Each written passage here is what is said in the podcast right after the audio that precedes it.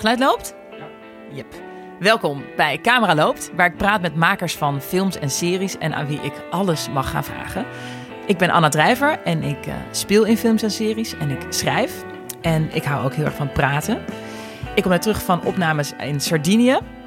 En ik heb daar heel veel respect gekregen voor bootscènes. Geen blootscènes, maar bootscènes. En um, tussen de kotsmisselijke crewleden en het slechte weer door moet je dan dus acteren. En dat was echt vreselijk. En Daan Schuurmans was ook groen als ik naar hem keek. En het, was, het leek het marker weer wel. Het was echt heel slecht weer. Het was vreselijk. En uh, ik heb weer helemaal respect voor bootscènes. Dat er dus een boot er omheen moet varen om die shots te draaien. Nou, dat was niet misselijk.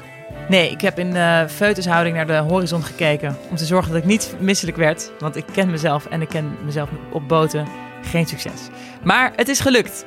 En uh, nou, respect voor alle bootfilms en series. Oh mijn god. Maar wat gebeurt er allemaal nog meer tijdens het maken van een script en tijdens het draaien? En hoe begin je nou een, een, een serie of een film? En hoe eindig je een serie, zodat je dan toch alweer door kan naar een volgend seizoen? Al dat soort dingen uh, wil ik graag weten. En dat kan ik gaan vragen aan mijn gast van vandaag, aan Frank Ketelaar. Ja. Hallo. Hij schreef de klassieker In Oranje over een jongetje dat in het Nederlands elftal wil voetballen. Wil je nou het Nederlands elftal halen of niet? Je wordt invalide als je doorgaat met voetballen. Ik kom in het Nederlands elftal, man. Ik kom in Oranje. En de serie is Overspel over de affaire tussen een vrouw van een advocaat en een officier van justitie. Willem Steenhouwer, advocaat. Zouden we elkaar nog eens kunnen zien? Ik heb een uh, spoedklusje. Sinds wanneer ben je van de spoedklus ineens? Ik ben morgen de stad uit en het wordt misschien laat. Bel je me daarover? Wie is dat? Uh, advocaat. Smerige zaakjes. Vuurzee en Klem. Onder andere, want qua genres gaat het echt alle kanten op. Van de jeugdfilm Het Geheim tot aan Bloed, Zweet en Tranen over het leven van André Hazes. Frank schreef de teksten presenteer u met gepaste trots een heel groot jong zangtalent uit de Amsterdamse pijp. Hoe wil komen zingen op tv? Jij? Ik geloof het zelf. Ga eens mee even oefenen. Dames en heren.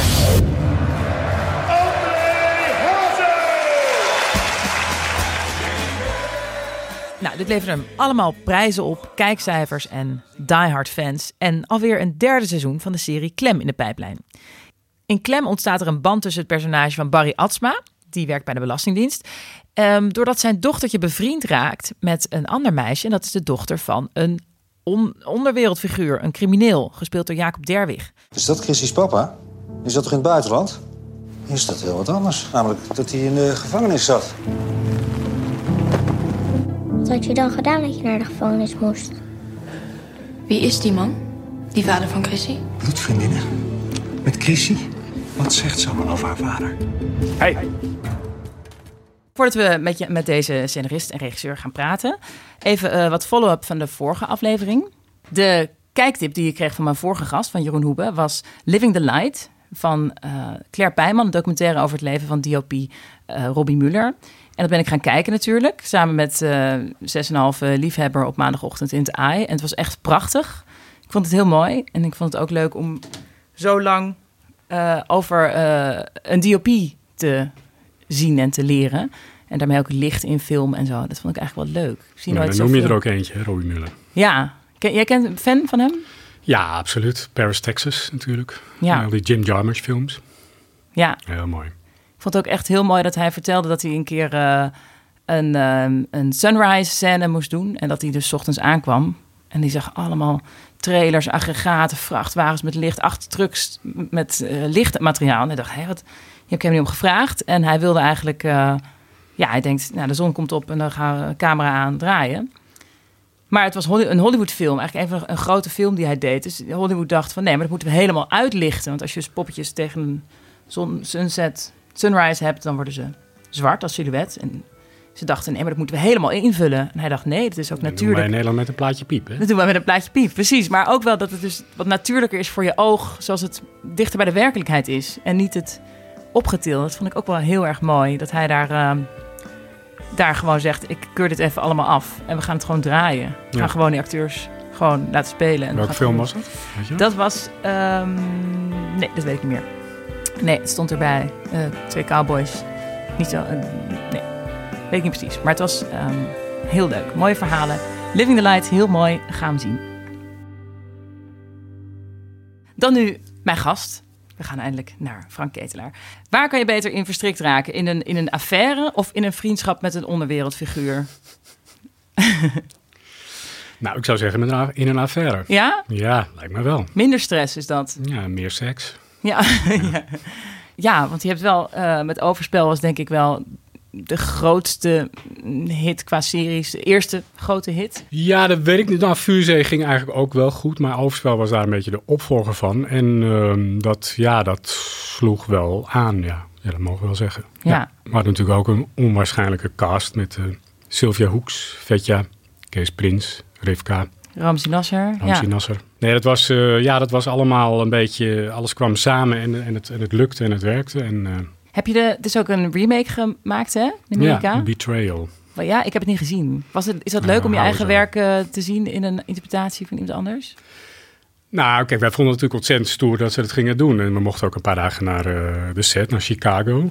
En daar word je mee geconfronteerd dat, daar, dat het daar over hele andere budgetten gaat dan bij ons. Dus zij legde gewoon de binnenstad van Chicago even lam. en die uh, rivier die daar doorheen loopt, ik weet dat, vergeet altijd hoe je de Chicago River ja, gewoon. Ja, nou, die, hier, gewoon, ja, ja. Die was ook even helemaal voor hun en uh, helikopters. Wow. En, uh, ik geloof dat die pilot alleen al 6 miljoen dollar kostte. Wauw. Dan maken we geloof ik drie hele series Ja, voor. ongelooflijk. Dat was heel stoer en uh, ja, dat, zij hebben er iets van gemaakt wat ik niet helemaal, wat niet helemaal mijn kopje thee is.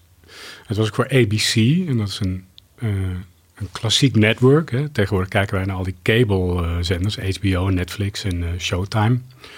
Maar ABC, uh, CBS en uh, NBC, dat zijn de klassieke networks. En die, die zijn ook veel meer familie georiënteerd. Dat is ook preutser, of niet? Preutser, Qua vloeken, andere, schelden, dat ja. kan dan allemaal niet. En nudity absoluut niet. En, ja, dan ga, dan ga je met, met een affaire wil je dan toch wel ja, iets, iets ook en vooral vertellen? omdat bij ons waren, dat is natuurlijk zeker wel een ding, uh, de, de bad guys waren eigenlijk de hoofdpersonen. Dus degene die hun, hun partners in de steek lieten en een affaire met iemand anders begonnen, dat waren onze hoofdpersonen. Dus de Amerikanen kijken daar anders tegenaan. Fundamenteel vonden zij dat eigenlijk al verkeerd. Dat vonden zij verkeerd. En ze hebben ook hun serie heel anders laten aflopen. Dan hebben ze tot het laatst twijfelt de hoofdpersoon, bij ons dus uh, Sylvia Hoeks. Of, oh, ja of ze nu terug moet gaan naar de echtgenoot of toch door moet gaan met, uh, met uh, zeg maar de vetja. Wauw, dus eigenlijk vanuit een, omdat het moreel ja. anders moest. Ze hebben ja. gewoon de, de kiem helemaal anders gemaakt. Ja, maar dat is, je moet het niet onderschatten. Dat, kijk, als wij naar Amerika kijken, dan kijken we vaak naar de kust, of New York, ja. of naar LA, San Francisco. Maar dat gigantische middenstuk van Amerika, dat kijkt, er heel, kijkt heel anders tegen dat soort dingen aan. Dus die serie is niet helemaal geworden van wat wij ervan hadden gehoopt. We hadden gehoopt. Ik zag natuurlijk in mijn stoutste dromen een soort Homeland voor me. Dat is ook een remake hè, van een Israëlische serie. En dat vond ik echt een lekkere, goed gemaakte, spannende serie geworden. Ja, dat werd Betrayal niet. Dus hij heeft het één seizoen gedaan, niet zo, met niet heel veel succes. En toen is hij gestopt. What's not your thing? Oh, art. I'm more into the you know, real life stuff. What you can see and hold on to, touch. Yeah, I, to me, that's what matters in life, not not how people dream it. You prefer realism. And Will Ferrell movies. there's uh, there's some photography in there too. It's kind of real. I've um, I've heard it's not too bad. Well, no, you you're not the artist, are you? It's a group show. I'm one of them. Should I eat my shoe now? Zo'n uh, zo'n verkoop aan het buitenland, ben je daar heel, is, je, is je accountant daar heel blij mee? Word je daar heel rijk van als scenarist? Of als bedenker uh, daarvan? Nou, heel rijk niet, maar het is wel leuk. Het is en kopen ze, kopen ze het af en heb je geen inspraak? Of ga je daar ook nog een soort van co-produceren? Nou ja, er zijn een aantal, uh, hoe zeg je dat, een aantal gradaties. Ik heb natuurlijk een contract met toen nog de VARA, nu met BNN-VARA. En in dat contract staat dat ik, als er iets wordt verkocht aan het buitenland, dat ik daar een procentje of wat uh, aan, mee mag, uh, in mee mag lopen. En in Amerika is het vooral ook een heel juridisch gevecht. De Amerikanen willen eigenlijk altijd alles hebben. En Alle je- rechten ja, voor de e- voor eeuwigheid. de hele wereld, de Ja. eeuwigheid. En eh, je mag er ook nooit meer wat over zeggen zelf. En, eh, Maar wel aan verdienen of kopen ze het ook af in één... ja, dat, je, of dat, het- staat wel iets tegenover. Maar, Ja, een percentage of één aparte deal. eh, nee, ik geloof één aparte deal. Oh ja. Dus of het daarna succes wordt of niet, dat... Maar ja, dat- je kunt alles onderhandelen. Dus als je zegt, nee, dat doe ik niet. Ik wil het gewoon anders. En ik wil, als je het doorverkoopt of het wordt een succes in Australië, weet ik veel wat, dan willen we daar ook nog iets aan. Ja, daar, dan moet je over onderhandelen. Maar dat duurt juist zo lang. Ja. Ja. En interesse voor klem al? Zou dat, voel je daar... Ja, eh, er is... eh, ja, buitenland? Zeker. Maar dat zijn altijd hele trage, stroperige processen. Maar er wordt met, met Amerika gepraat, met Frankrijk, met Duitsland. België heeft het sowieso al gekocht. In België ga je sowieso wel, wel lekker. Qua remakes, geloof ik. Was ook... ehm, was het het grote verlangen? Of Het verlangen, het ja. verlangen. Ja, dat hebben ze ook gedaan. Ja, En wat als we van die Brigitte nou zo'n echte schrijfster maken? Het is een nogal eh, onconventioneel plan. In Het Verlangen beginnen twee broers die een uitgeverij runnen aan een heel erg heikel eh, project. Namelijk, ze schakelen de prachtige, eh, iets wat domme schoenenverkoper Brigitte in om het boek van een heel getalenteerde, maar stotterende en niet aantrekkelijke schrijver te verkopen. Dus eigenlijk een Cyrano in een modern jasje. Voor mijn eeuwige chaperone, Lies. Wilt u dat op zijn Frans gespeld hebben of op zijn Duits? Of heet hij nou het, het vurige verlangen? Volgens mij is het nog een ander. In België eh, Of het- een andere titel. Het verborgen Het verlangen. verborgen verlangen, nou, Ja. zoiets. Ehm, eh, eh, ja, eh, kijk, ga je daar dan ook heen naar de première? Heb je die gezien ook? Nee, of ik denk heb je, ik niet geloof gezien. het wel, ik heb het al geschreven, ik heb het al gezien. Ik hield, Ehm, er een beetje, ik hield er een beetje mijn hart voor vast. Wat ze ervan hadden gemaakt. Want ze hadden volgens mij ook een actrice genomen die helemaal geen actrice was. Maar een realityster. Aha, En ik vind toch dat acteren, dat zul jij misschien met me eens zijn, toch wel een beetje een vak is. ja, schijnt hè, ja. Het schijnt ja. zo te zijn. Ja, tenzij ehm, het gewoon heel goed gecast is en een regisseur. Bijvoorbeeld Mijke de Jong werkt ook heel vaak met niet-acteurs. Ja, Of niet ervaren acteurs of zo. Nou, het vaak, kan wel. Het ja. kan, het maar kan absoluut. Maar ehm, eh, in deze komedie zou ik dat ook wel... eh, Nee, dat was dit, het, het eh, vereiste heel subtiel en genuanceerd comedie spelen. En Ja. dat, is, ja, dat is echt een kunst. Ja, dat is Chantal. Ik heb het niet gezien. Chantal, Ja, Chantal dat Carnot, echt ja. geweldig. Ja, echt leuk. Chaperone, zegt u? De gewone spelling of zoals aan de kust bij Montpellier en zo? Ik weet een hele leuke camping daar trouwens. Ehm, jij bent dus eh, vanuit scenario, scenarist, ben je gaan regisseren eigenlijk. Heb je daar op de set af en toe nog ehm, last van? Dat je af en toe denkt, hè, die schrijver, of dat je af en toe, eh, of werkt het alleen maar voor je, of zit je af en toe in, ergens tussenin? Nou, ja, kijk, veel mensen zien mij als schrijver. En het is ook wel mijn core business. Maar ik ben gewoon afgestudeerd regisseur ook op de Filmacademie. Dus ik heb eigenlijk vanaf het begin ook wel dingen geregisseerd. Maar ik heb natuurlijk vooral veel geschreven. Ja, je hebt twee soorten regisseurs volgens mij. Je hebt regisseurs, en dat zijn dan meestal ook schrijvers, die het script zo goed mogelijk uitvoeren. En je hebt regisseurs die nemen een script en die kijken daarna en denken, ja, ja, even kijken, nou dat gaan we eens even zo proberen. En dan gaan we dat, dat eens proberen en dat hoeft misschien niet zo, maar dat kunnen we ook anders doen. En dit laat ik een beetje gebeuren op de set en dan zie ik wat er, Mhm. wat er van komt. Wat, wat ben jij? Welk, welk type regisseur? Ik ben natuurlijk de eerste, want ik, eh, Ja. ik, heb, ik heb dat script gemaakt. Dus ik, eh, ja, ik ben daar heel precies in. En Ja. dat, voor mij werkt dat, maar het wil niet helemaal niet zeggen dat dat de enige manier is. Er zijn meer wegen die naar Rome leiden. Maar voor mij werkt dat heel goed. Dus ik- op eh, de set wordt liefst, eh, wat mij betreft, geen komma veranderd in de dialogen. En doen we ook echt wat er staat. En natuurlijk loop je dan tegen dingen aan waarvan je zegt, nou, dat werkt eigenlijk helemaal niet. Wel lekker voor je acteurs. Die krijgen die scripts en daar blijft het ook. Dus niet meer zo van na het, elke avond blauwtjes of eh, op de set Nooit. kijken. Nee, blauwtjes ja. doen we niet aan. Nee, het is wel zo dat... Nee? Of Nee. niks? Wauw. Joh. Dat maak ik Nou ja, kijk, het is wel zo. eh, ik heb mijn scripts eh, in het algemeen op tijd af. Ja. En dan gaan we ze lezen. Gaan we met iedereen aan tafel zitten en lezen. Nou, zoals altijd gebeurt. En dan mag iedereen nog van alles roepen. Dus als een acteur zegt van ja, maar ik vind dat zinnetje niet lopen. Of ik krijg het niet uit mijn mond. Of het werkt niet. Of wat, wat bedoelt hij daar eigenlijk mee? Dan eh, pas ik dat allemaal aan. Maar op een gegeven moment ja, is het klaar en is het vastgelegd.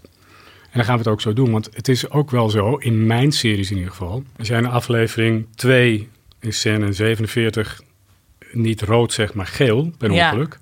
kom ik in aflevering 7, in scène 12, Ja, in de problemen omdat er iets niet het is meer een klopt. puzzel. Ja, Het, is een, eh, het is een bouwwerk van, eh, van duizend stukjes.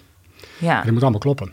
Dus eigenlijk eh, zeg jij de schrijver, die zeg je gewoon eh, vaarwel na de breakdown. ik bedoel, tijdens de breakdown, dan is het gewoon alleen maar een script volgen als regisseur. En dat, daar hoef je dan niet meer aan te sleutelen. Je gaat nooit meer sleutelen aan je script. Nee, sleutel doen we natuurlijk nog wel in de montage. Dan zie je dat dingen niet werken of te traag zijn of, of de dingen omgedraaid moeten. Of, Ja, Dat doen we wel, maar op de set doe ik, voer ik eigenlijk het script uit. En dat verwacht ik ook van mijn collega's, in ieder geval bij deze series. Hè? Want die zitten gewoon als, als radarwerkjes in elkaar, als het goed is. ja, Maar meestal de wat minder goede acteurs, die komen de set op. En die vragen dan aan je, zeg, vind je het goed als ik dat daarvan maak? En als ik dat zeg in plaats van dat? En toen ik eh, net begon, zei ik altijd van, ja, oké, is goed. Maar de ervaring leerde dat ik er altijd spijt van kreeg bij de montage. omdat je En dan nu zeg ik, had eh, nee, je moet gewoon zeggen wat er staat, punt. Ja. ja, maar dat is omdat jij die scripten altijd af hebt. Ja. En de tijd hebt gehad om overal over na te denken. Ja, en omdat ik ook zo ook wel. secuur mogelijk probeer te zijn. Bijvoorbeeld een komma is iets anders dan een puntkomma in een zin. Dat is een andere melodie. Dat is een andere, andere, andere dictie.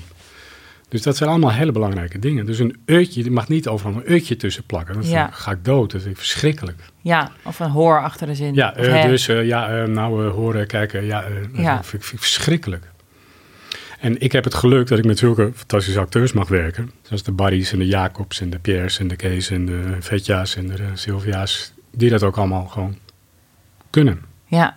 Die zeggen zo'n zo'n zin zoals hij er staat en ze zeggen hem ook nog heel goed. ja, heerlijk. Ja, En ehm, eh, je hebt ook publieke werken bewerkt. Het boek van Ja. Thomas Rozenboom. Ja. Dat is ook met eh, Jacob. Ja. Ehm, zijn dit ook je favoriete acteurs, Barry en Jacob, mensen waar je al eh, in het geval van Jacob bijvoorbeeld vaker mee gewerkt hebt? Eh, nou, maar ik heb dat niet geregisseerd. Heeft, eh Joram Leurs heeft dat gecast. Dus die is gewoon met Jacob gekomen. Dat was niet... Op zich heb ik me daar niet zozeer mee bemoeid. Maar Jacob is natuurlijk ja, een van God gegeven acteur. Daar hebben we er een heel zootje van in Nederland. Ik vind dat wij... Dat mag best wel eens vaker gezegd worden dat we fantastische acteurs hebben in Nederland. ja, hè? Ja, Anna. Dat hebben we. Ja, ja. Er is echt een toplaag van 30, 40 mensen. Die gewoon fantastisch zijn. Die alles kunnen spelen. Die ook heel professioneel zijn. Die eh, ook in de korte tijd die wij, wij meestal maar hebben in Nederland om iets te maken. Gewoon er staan en hun ding doen. En het is in 1, 2, 3 takes allemaal goed. Dat is echt heel bijzonder. Ik zag laatst een of andere Amerikaanse serie op Netflix. Daar had een aardig stukje over in de krant gestaan. Heet het? Condor. Ja, op Nou, Three Videoland. Days op de Condor Videoland. Ja, ik wilde dat ook gaan kijken. Wat een waardeloze acteurs, man. Echt waar, ja. Zo'n Ja. serie die met big budget, weet je, alles ziet er te gek uit en alles kan. En acteurs waarvan ik denk, doe even normaal man, speel gewoon, Ja. speel je rol, doe niet zo Ik hoorde een keer iemand zeggen dat het, eh, dat het heel ehm, waardevol is dat je hier eh, vier jaar eh, toneelschool doet. En dat bijna alle acteurs uit, uit films en series ook toneelschool hebben gedaan. Er zijn natuurlijk een paar ervaringsmensen die gewoon in de praktijk zijn Ja. opgeleid. Tigo Gernand of zo, weet je wel. Maar dat eigenlijk ehm, dat eh, heel anders is dan filmacteren. Maar ook dat het vrij lang is en heel, eigenlijk een hele goede opleiding. Dat we dat helemaal niet meer realiseren. Hoe bedoel je lang? nou, dat, ehm, dat vier jaar om aan je vak te studeren, dat dat relatief vergeleken met andere landen best eh, lang Is is. dat zo, ja? Ja, Een toneelschoolopleiding? Ja, ja, dat hoorde ik laatst. ehm, toen dacht ik, ja, dat, eh, daar zijn we helemaal niet mee bezig eigenlijk. Je kan in Nederland ook vier jaar event management studeren. Dat ik ook altijd bijzonder. Maar dan krijg je hele goede events. Je een feest organiseert, vier jaar eh, studeren. Ja, maar ook daar zijn we de wereldtop in. Hè? We hebben de stutterheimpjes voortgebracht. We hebben ADE, daar zijn we ook goed in. Ja, ik heb geloof ik eh, volgens mij geen studie gevolgd. Nee, ik vind echt, het enige is, en dat hoor je natuurlijk wel eens zeggen, van het, je ziet vaak dezelfde gezichten. Dus dat klopt wel. De, de spoeling is niet altijd dik. Er zouden meer mensen, het zou in de, in de breedte wat mogen groeien. Ja, Maar we hebben echt fantastische acteurs. leuk En, om te eh, horen. Ja. Ja. ja, qua genres, wat ik al even zei, gaat het wel echt alle kanten op. Wat je hebt, met name hebt geschreven. Heb je een voorkeur? Denk je van, oh, ik wil nog een keer... Ik bedoel, eh, komt er nog een horror? Of, kom je nog, of blijf je bij... eh, ja, blijf je bij waar je nu met klem een beetje richting de crime, thriller, eh drama kant? Of ga je nog meer comedy maken? Nou, ik vind eigenlijk alles leuk. Eh, dus als, je, als ze mij bellen voor iets, dan moet ik altijd eh, mijn tong bijten en niet meteen zeggen: Oh ja, is goed. Dat doe ik wel. Wie helpt je daar dan bij, bij zo'n beslissing? Heb je een agent die je dan Nee, voorlegt of ga je op je, je gut af? Ja, ik, mijn voordeel is, ik heb meestal geen tijd. Want ik zit altijd al twee jaar vol met allemaal dingen. Dus tegen de meeste dingen moet ik toch nee zeggen. Dus je hebt nu 2019 en 20 al vol, bij wijze van spreken. Ja, want ik ben nu met Clem 3 bezig. En zo'n serie kost me twee jaar van mijn leven. Van Ja. eerste idee tot... Nou, ik ga overmorgen de laatste mix doen. Montage, ja. Ik moet zeggen, ik, ik haal heel veel voldoening uit die series. Dat is een twee jaar van mijn leven, zoals ik zeg. Maar het is ook wel een mooi ding om gemaakt te hebben. En vooral als het werkt natuurlijk, als mensen het leuk vinden. En eh, het is ook leuk om die hele puzzel te leggen met al die, eh, al die stukjes. En ik heb nog wel een vaag idee dat ik...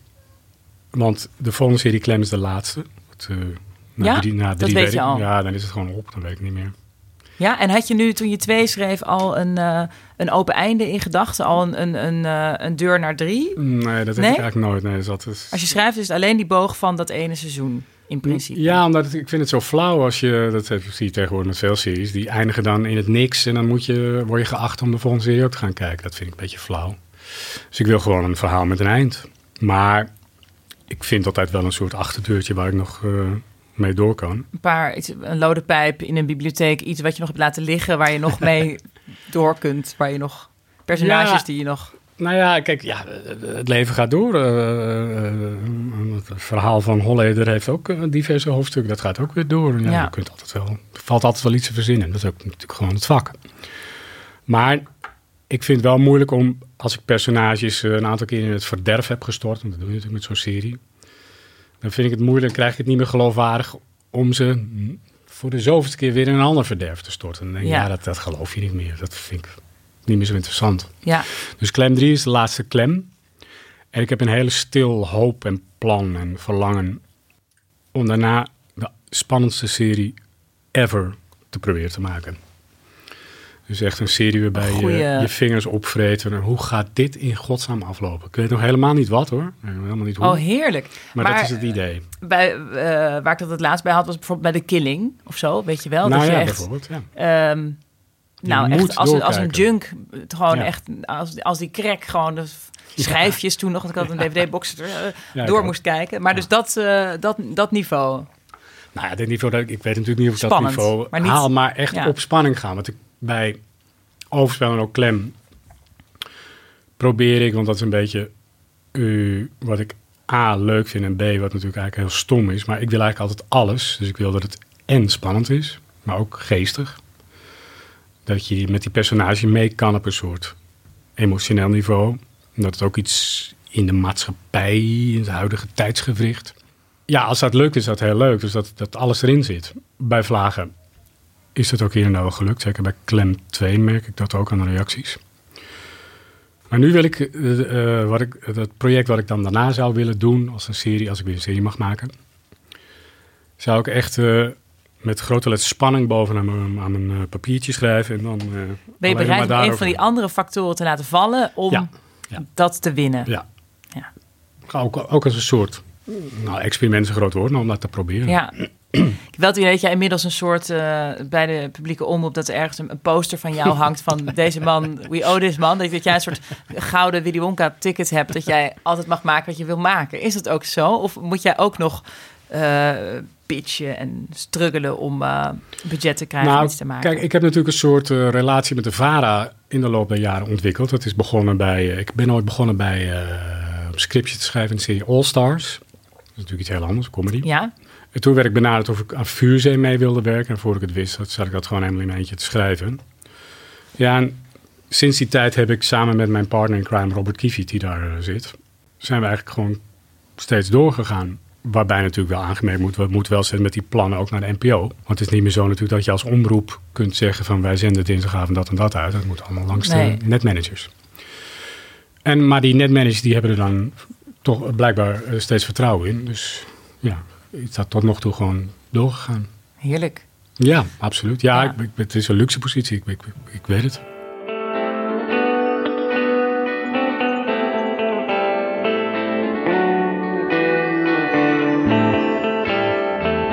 Je hebt eh, heel veel dingen gemaakt met eh, Joram, met Joram Luursen. Bijvoorbeeld in Oranje. Wat was het eerste wat je met hem gedaan hebt? Nou, hij zat nog op de filmacademie en ik ook trouwens. En toen ging hij eindexamen doen. Hij zat in het vierde jaar en ik in het tweede. Wat heel vreemd is, want hij is jonger dan ik.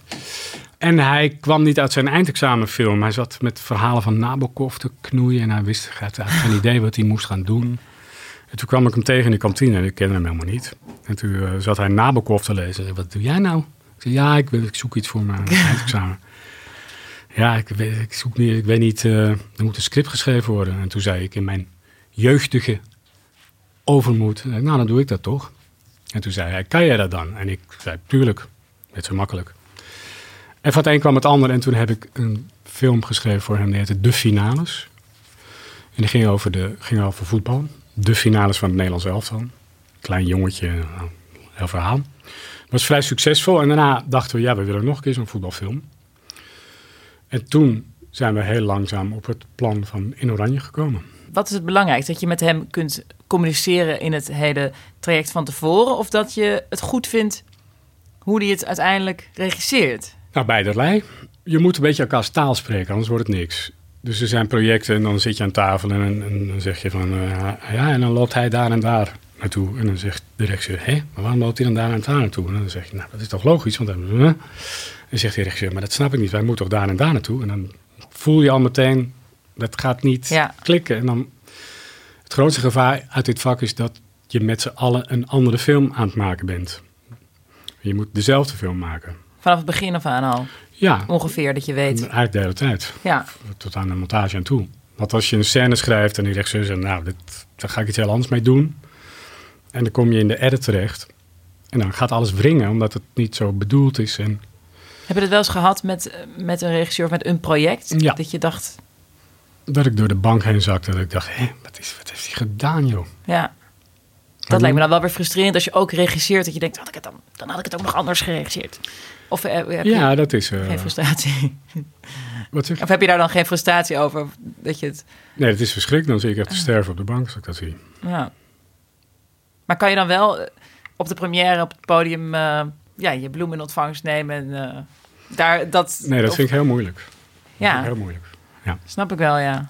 Hoewel misschien niet iedereen dat vindt, uiteraard. Misschien is het alleen maar in jouw hoofd dan wat de film had kunnen zijn. Ja, ja, maar ik vind wel, als je met elkaar zoiets aangaat, dan moet je, ja, je moet het met z'n tweeën uitkomen. En als iemand op een gegeven moment zegt, nou, ik maak gewoon lekker wat heel an- iets heel anders van, dan vind ik, dat, ben ik daar pissig over. Dan denk ik, ja, wat zijn we nou aan het doen?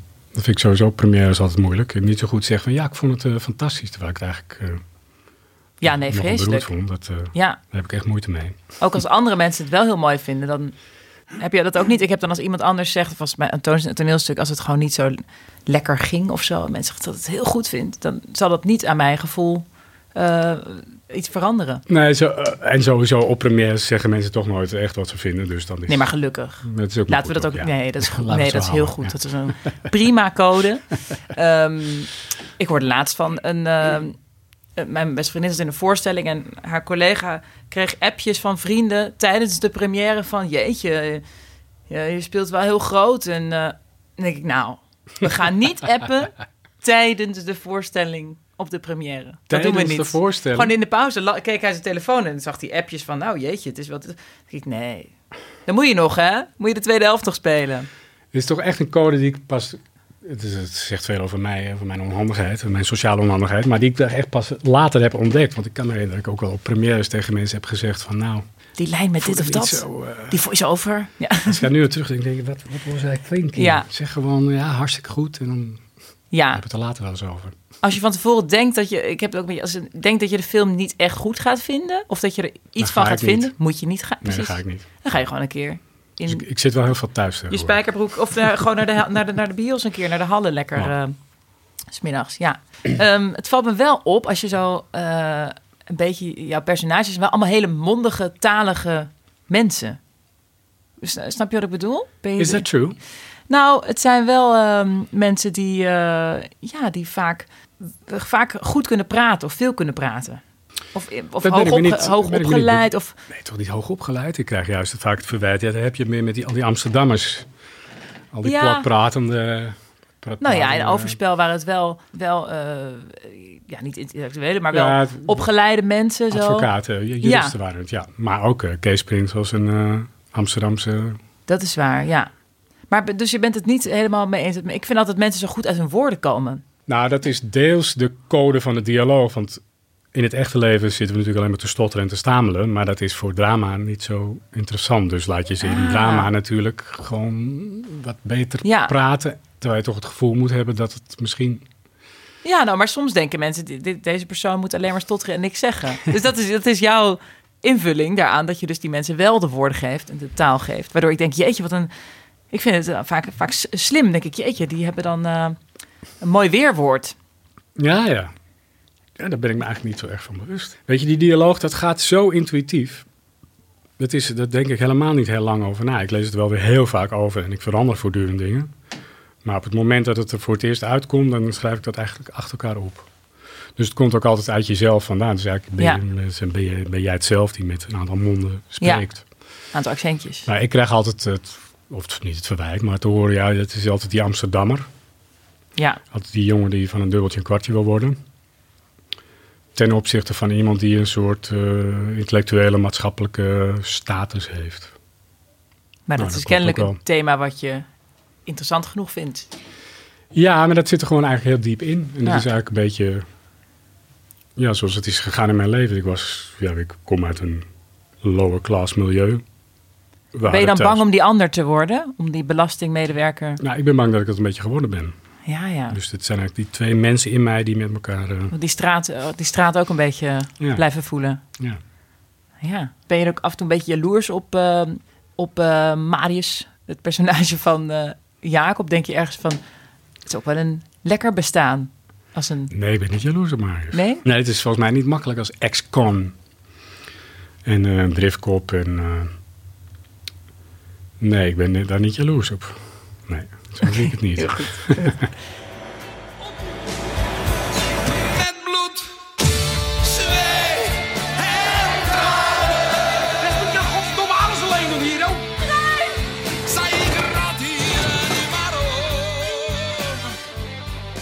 Want bloed, zweet en tranen, dat is een bestaand, hè, een bestaand personage. Nee, bestaand mens. Andreas is gewoon Ja. een bestaand mens.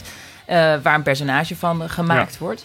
Heb je, eh, zou je nog meer mensen zien of kunnen bedenken waar je denkt, daar zou ik nog iets mee, mee willen? Ik bedoel, Nou, werkelijkheid is lastig. Omdat het gewoon werkelijkheid is. En het, het, het- je kunt het controleren. Er zijn feiten die je dramatisch heel goed uitkomen. Maar er zijn ook feiten waarvan je zegt, ja, wat moet ik daarmee? En dat maakt het dan juist minder spannend of minder interessant. Maar ja, het is echt gebeurd, dus je moet er toch iets mee. Ik heb natuurlijk ook eh, De Prooi gedaan, hè, met Rijkman Ja. Groening. Ja. En Johnny Jordaan. Dat zijn lastige dingen hoor. Ik, ik, ben, ik, eh, ik ben liever meer fictief bezig. Omdat je gewoon ook niet... Je kunt je niet alles permitteren. Iemand als Rijkman Groening bijvoorbeeld. Ja, die, die, die loopt rond. André Hazes is dan dood. Maar Rijkman Groening loopt gewoon rond. Die heeft een vrouw en kinderen. Rachel loopt nog rond. Ja. Rachel loopt Ja. rond.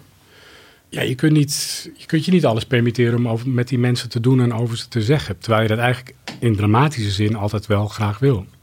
Ja, Dus ik ben te veel altijd, beperkingen. Het heeft een soort beperking, ja. Dat vind ik wel, eh, dat vind ik wel lastig. En je kunt je daar wel vrijheden in permitteren. We hebben Rijkman Groening bijvoorbeeld een eh, soort secretaresse gegeven. Die in werkelijkheid niet bestond. Maar ik had iemand nodig die hem gewoon het vuur eh, wat naar aan de schenen legde. En die hem corrigeerde en waar hij een conflict mee kon hebben. En die dicht bij hem stond. Zie je die gesprekken kan hebben, die je dan als Ja, en die op een gegeven moment zeggen, wat ben je nou toch mee bezig, man, eikel? Ehm dit bestond in werkelijkheid niet. En over zijn vrouw wist ik helemaal niets. Stond ook niet in dat boek van Jeroen Smit, waar het op gebaseerd is. Ik vond het ook niet kies om die erbij te halen en die eh, met, met de slaapkamer in te gaan. Dat, ja, dat, dat vind ik raar. Het voelt niet goed.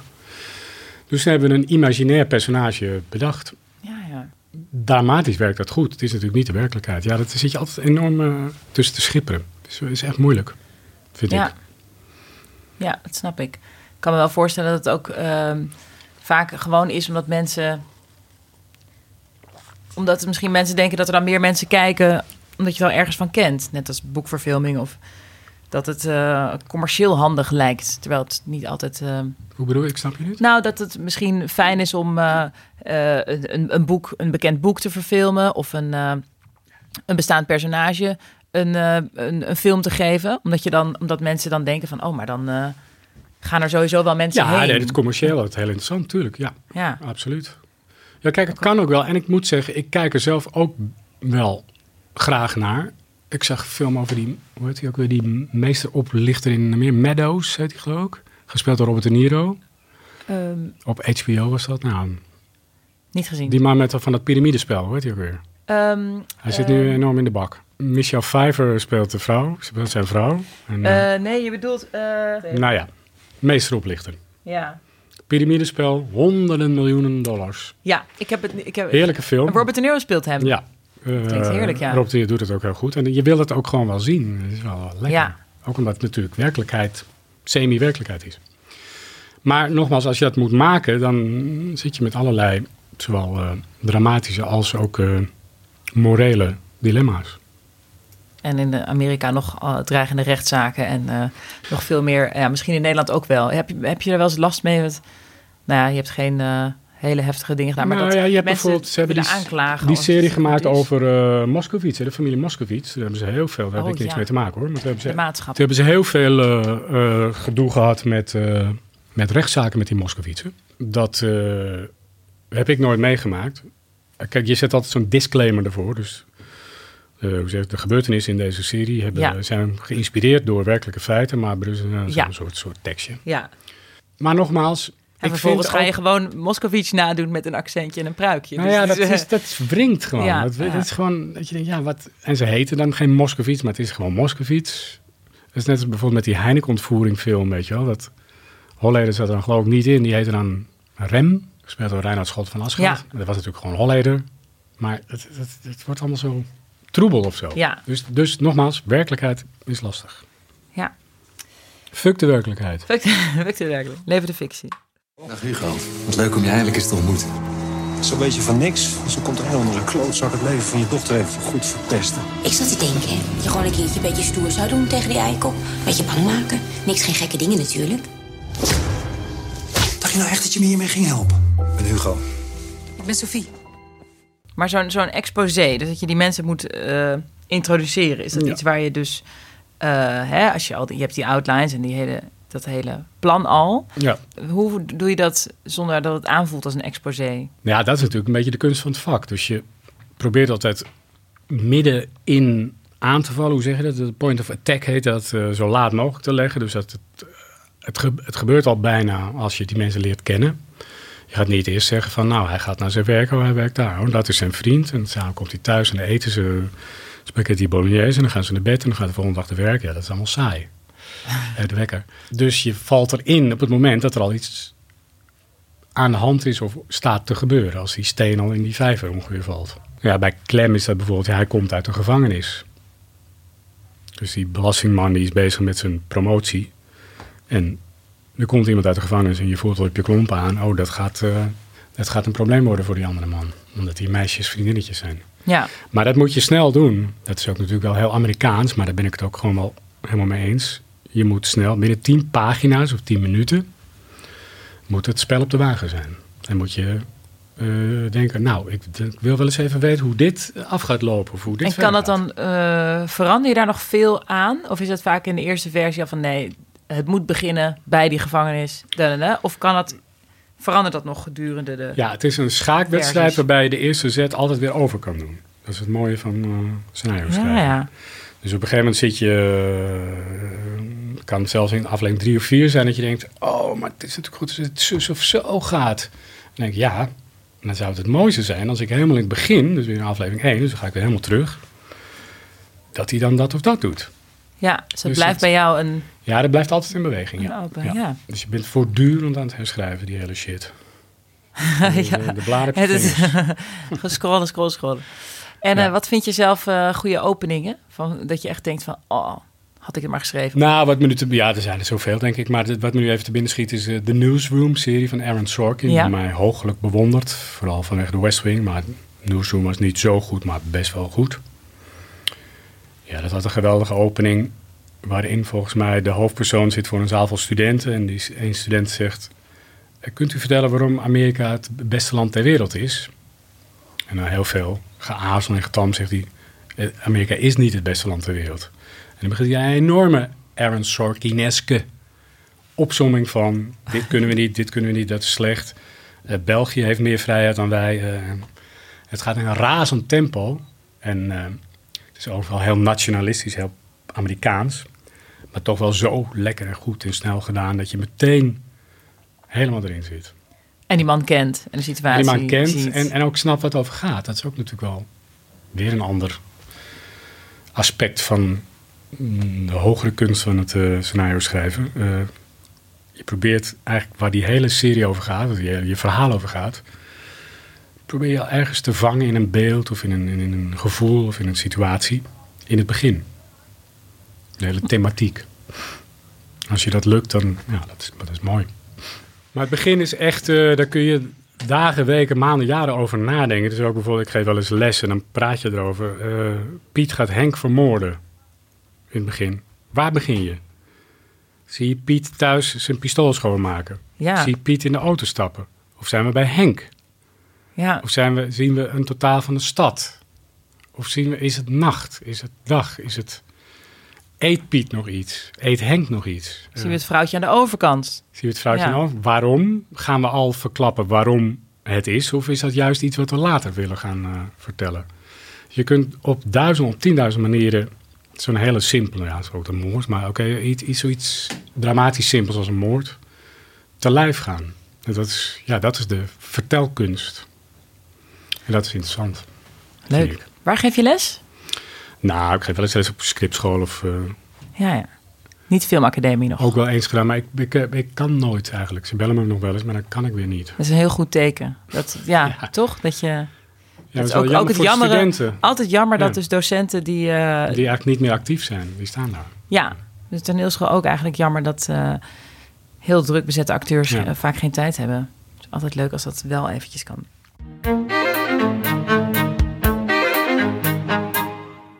Tijd voor een volgende rubriek. Wat kijk je nu? Dus ja, ik ben benieuwd wat jij me wel of niet wil aanbevelen. Ik hoop wel aanbevelen, maar eh, wat ben je aan het kijken of wat heb je net gezien? Ik kijk eh, altijd eh, zes dingen door elkaar. Ik weet ook niet waarom, maar dat doe ik nou eenmaal. Ehm, eh, Jacob Derwig raadde mij iets aan dat hij ontdekt had op Videoland. Babylon Berlin. Hele mooie, hele dure serie. Speelt in de jaren 20 in Berlijn. Het is ongelooflijk hoe ze dat hebben gerecreëerd, hercreëerd. Hoe zeg je dat? Opnieuw hebben gecreëerd. Je ziet ook echt grote totalen van de herschapen. Het, eh, er wordt mooi in gespeeld. Er zit alles in van die tijd zit erin. Eh, de, de, de, de, cabarets, het, eh, het ranzige, Ja, dat- de Brecht, eh, criminaliteit. tijd, ja. Dus ge, gerotzooi met, ik heb het nog niet helemaal uit hoor. Dus gedoe met Russen die allemaal dingen willen met de wereldrevolutie. En. Altijd actueel. pra- prachtige serie. Maar ik kon natuurlijk ook niet wachten, want het werd breed eh, aangekondigd om eh, Making a Murderer 2 Ja, te beginnen. Want die, heb ik, die eerste serie heb ik natuurlijk net als iedereen verslonden Ja. twee jaar geleden. en de tweede ben je ook al begonnen al. Daar heb ik nu eh, anderhalve aflevering van opge, Is het opgegeten. eh, bevredigend of valt weer je bekken open van het Amerikaanse rechtssysteem? Zoals, zoals dat het bij het altijd, eerste dat had? sowieso. Maar dat is, dat is geen nieuws verder. Maar eh, het is niet zo schokkend en, en verrassend natuurlijk als de eerste serie. Want dat, ja, dat is helemaal zo. Maar het is nog steeds wel, ja, ik vind het toch wel. Ja, je wil het gewoon weten. En dat is het goede. Van, eh, Ja, het is bizar. Het is bizar en het is ook eh, raar, vond ik bij mezelf. Om dan, ik las een aankondiging dacht ik, oh ja, ik heb zin om dat weer lekker te kijken. Dacht ik, jeetje, ik heb gewoon voor mijn entertainmentwaarde en voor mijn, ik heb, vind het interessant, ik wil het zien. Maar de realiteit is het gewoon een tienerjongen gewoon nog steeds in de bak zit. Omdat hij een hele domme verklaring heeft afgegeven.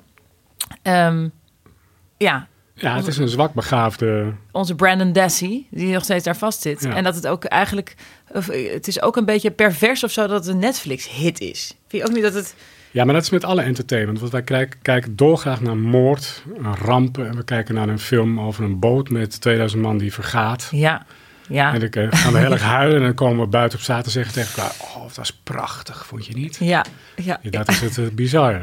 Dat is waar, dat is waar. Maar En gewoon wat eh, dit Er zo... is niks zo populair op, eh, bijvoorbeeld ook op Netflix, als documentaires over de Tweede Wereldoorlog. De gruwelen van de Tweede Wereldoorlog. Nou, dat vinden de mensen heerlijk om naar te kijken. Ja. Dus die perversiteit die zit helaas zit in, in ons. ons. Ja, Ja. ja. misschien is dat wel zo. Maar wat, ik, wat ook interessant is aan eh, Making Murder, ik heb wel eens een boekje gelezen dat heette De Slapende Rechter. En het ging over allerlei, allerlei zaken in Nederland waarbij mensen, volgens de schrijvers, en dat waren, waren slimme vogels, eh, onschuldig in de bak zitten. Aantal dingen zijn inmiddels ook uitgekomen en opgelost. De Schiedammer Parkmoord. Ja. Eh, hoe heet ze? Onze verpleegster? Eh, Lucia de B. Lucia de B. Ja, dat was geloof ik een, een, een percentage, een kans op 1 op miljoenen... dat er iemand zou zijn bij wie zoveel babytjes of kindjes... Nou, eh, dat- dat- zouden sterven tijdens de dienst. En dat was gewoon een... Er klopte van een- geen kant. Een Die statistiek. bewijsvoering klopte niet. Nee. nee. En zo is er veel meer bewijsvoering die niet klopt. Maar wat ik nog het significantste vond, is dat mensen, gek genoeg, snel geneigd zijn om iets te bekennen dat ze niet hebben gedaan. En Door de druk je, van een ver- verhoor of je, door de Hoe kan dat nou? angst? Druk van een verhoor.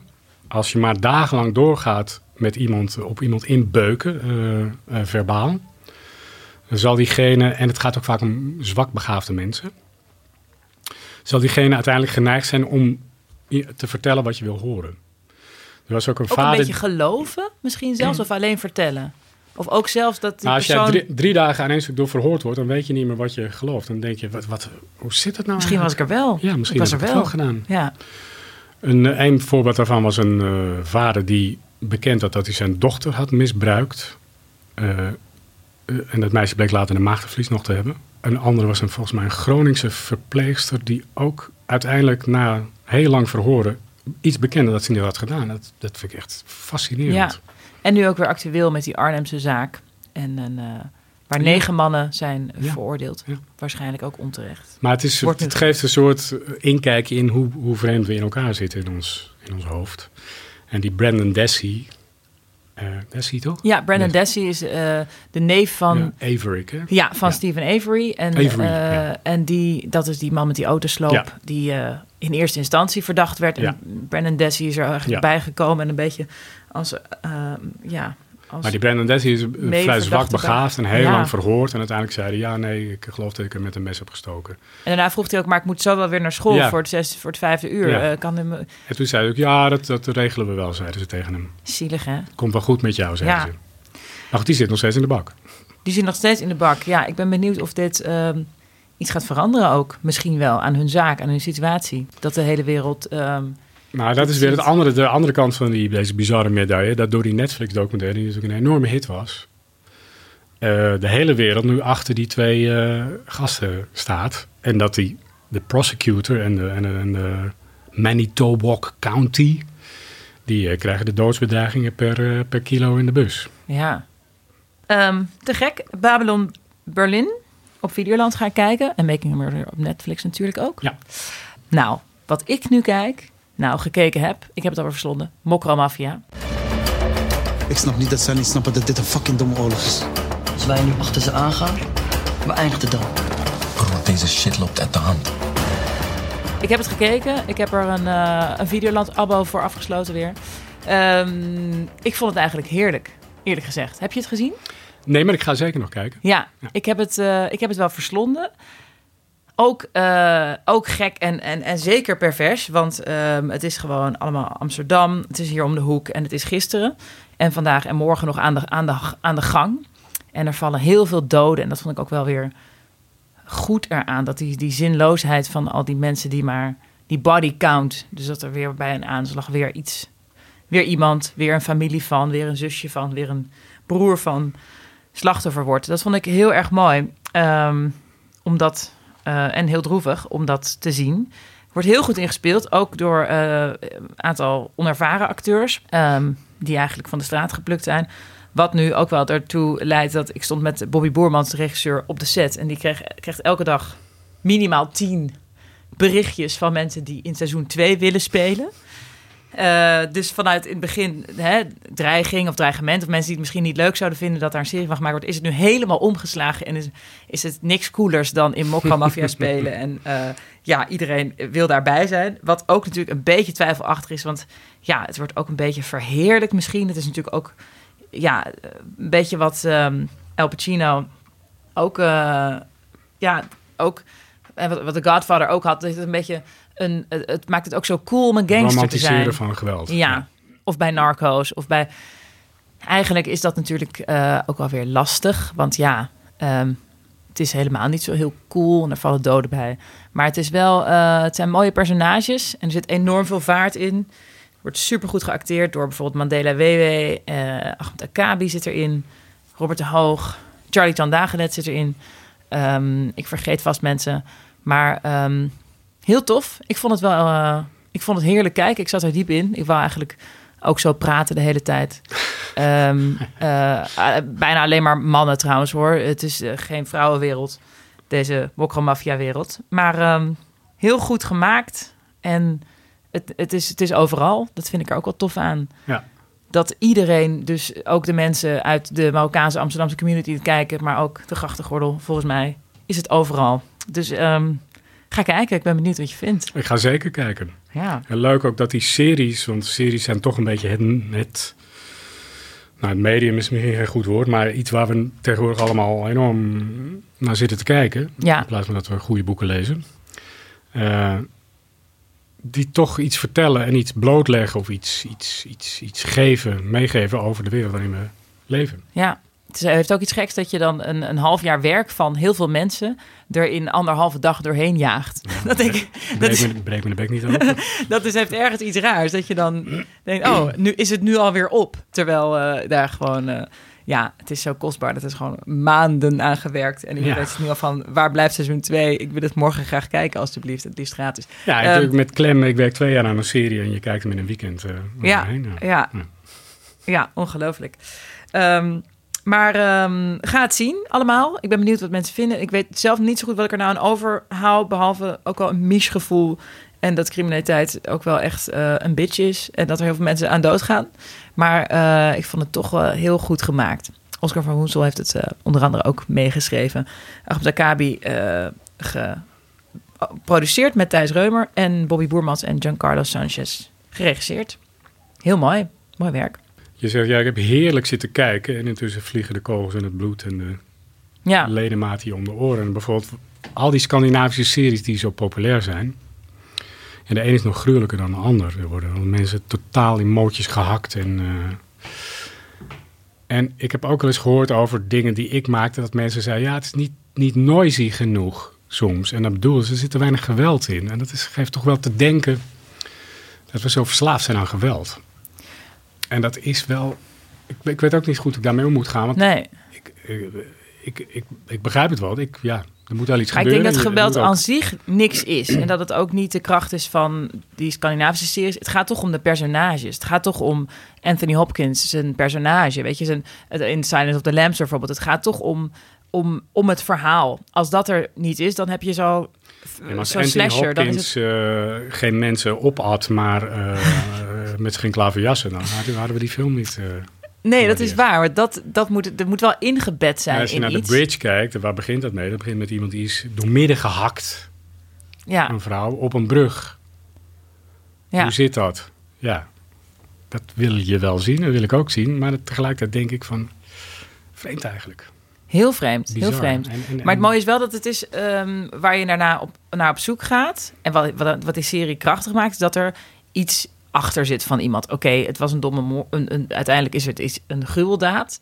Maar als, we, als die serie in aflevering 1 zou eindigen met... en het was deze idioot die het gewoon maar gedaan heeft... dan zou het niets betekenen en het zet, zet het niets in, in gang... of laat het niemand, eh, verandert het niemand dan is de serie niet goed. En wat ik aan Mafia, Mokka Mafia ook wel goed vind, is dat er ook een, je ziet ook een personage, wat, wat denk ik staat voor heel veel personages, voor heel veel personages, mensen in Amsterdam, die op school geen aansluiting, thuis is er geen, Ja. geen geborgenheid, geen, geen goede opvoeding. En wat is er dan cool? Ja, dan is een of andere kookdealer is dan cool. En die Nee, loopt tuurlijk, daar. Dus, dus, ik, dus zo'n personage geeft het. ehm, geeft het meer dan alleen maar eh, eh, kogels en martelingen. En, en, en hierbij vond ik ook wel dat ik het... ehm, ja, het moet niet verheerlijkt worden. Het is ook natuurlijk wel ehm, treurig. En dat die treurigheid er wel erkend werd. En wel erkend wordt van... ehm, iedereen gaat er wel kapot aan. Dat vond ik het legitimeren. Anders zou het gewoon... Nee, maar kijk, die fascinatie die, die zit gewoon in ons. Nou, wat ik net ook zeg over Titanic en zo. Dus er moet iets aan de hand zijn. Hoe, hoe en hoe, hoe meer eh, op leven en dood het gaat, hoe interessanter we het vinden. Maar dat heeft ook iets. Ik denk daarover na, dat het heeft soms iets bedenken. Ja, het, Ja. Zeker ik in mijn positie, ik kan natuurlijk denken, ja, ik stop er nog een moord in. Of ik laat iemand nog eens even flink in elkaar rossen. Of, Ja, ik zag dat hoe het Eh, personage van Maarten Heijmans... moet ik eh, dat doen? Zo'n klap krijgt, die beveiligingscamera op repeat Ja. achter elkaar. Dat, dat voelde ik ook wel elke keer eh, in, in mijn buik, hoor. Ja, maar dat is nog niks als je het met onze Scandinavische vrienden eh, vergelijkt. Ja. Of, zou- of is dat omdat je ouder wordt? Dat je, dat je dan meer eh, dit soort ouder, dingen hoor. bedenkt. Jij wordt niet ouder. Maar ik bedoel, ah, je bent wel ouder dan eh, Marokkaanse eh, jongens van begin twintig. Nou, het is gewoon als maker. Vooral denk ik dat ik me dat als maker afvraag. Dat ik, wat ik zeg, ik, ik ben met een verhaal bezig en denk, ja, mm, het is misschien nog een beetje rustig. Kan ik nog wat opwindender maken? Ja, ik kan nog even iemand in elkaar laten rossen. En dan voel ik me meteen schuldig dat ik dat denk. Denk, ja, is dat nou, moet ik dat nou willen? Of wat, wat wil ik daar dan eigenlijk mee? En dat, begrijp je? Dus dat, dat Ja. denk ik dan over na. En daar kom ik eigenlijk nooit helemaal goed uit. Ja, ik snap het. De donkere kant. Ja, maar goed, Ja. die donkere hand, die willen we ook zien. Ja. Daarom kijken we ook naar drama. Ja, Dus, en eh, eh, het is ook heel goed om in, in de fictie te houden en om het niet eh, in je eigen leven. Dat kan toch ook? Dat het een, een het liefst lekker in de film, in de bioscoop, ja. eh, fijn kijken naar gruwelijke dingen en daarna Ja. gewoon ons leven eh, zo mooi mogelijk leven. Ja, ook daar denk ik, ik wil het niet, eh, ik wil niet eh, eindeloos rekken, maar ook daar denk ik wel over na of dat wel zo is. Want wat je vertelde over de Godfather, dat de romantisering van geweld. Je hebt ook mensen die plegen moorden omdat ze in de film hebben gezien hoe je mensen kunt vermoorden. Ja. Dus dat is ook weer, er zit ook weer meer kanten aan. We komen er nooit uit, Anna. We komen er nooit uit, maar het levert wel mooie series op. Gelukkig maar. En, ehm, en levenslessen misschien. Precies. Heel erg bedankt. Heel graag gedaan. Dankjewel.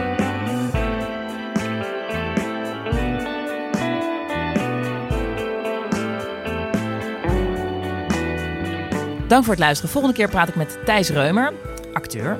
Zeker, daar kennen we hem van. Maar ook inmiddels ehm, producer. En hij heeft ook geregisseerd. En eh, heeft veel met Theo van Gogh gewerkt. En ik ben benieuwd hoe hij in het werk staat. En ook in het produceren staat. Wat willen jullie vragen aan Thijs Reumer? Laat het me weten. Dat kan op Twitter, Anna Drijver. En ehm, luister naar de podcast volgende keer. Abonneren kan ook. Dank aan mijn producer, eh Volkert Koorn, Anne Janssens. En tot volgende keer.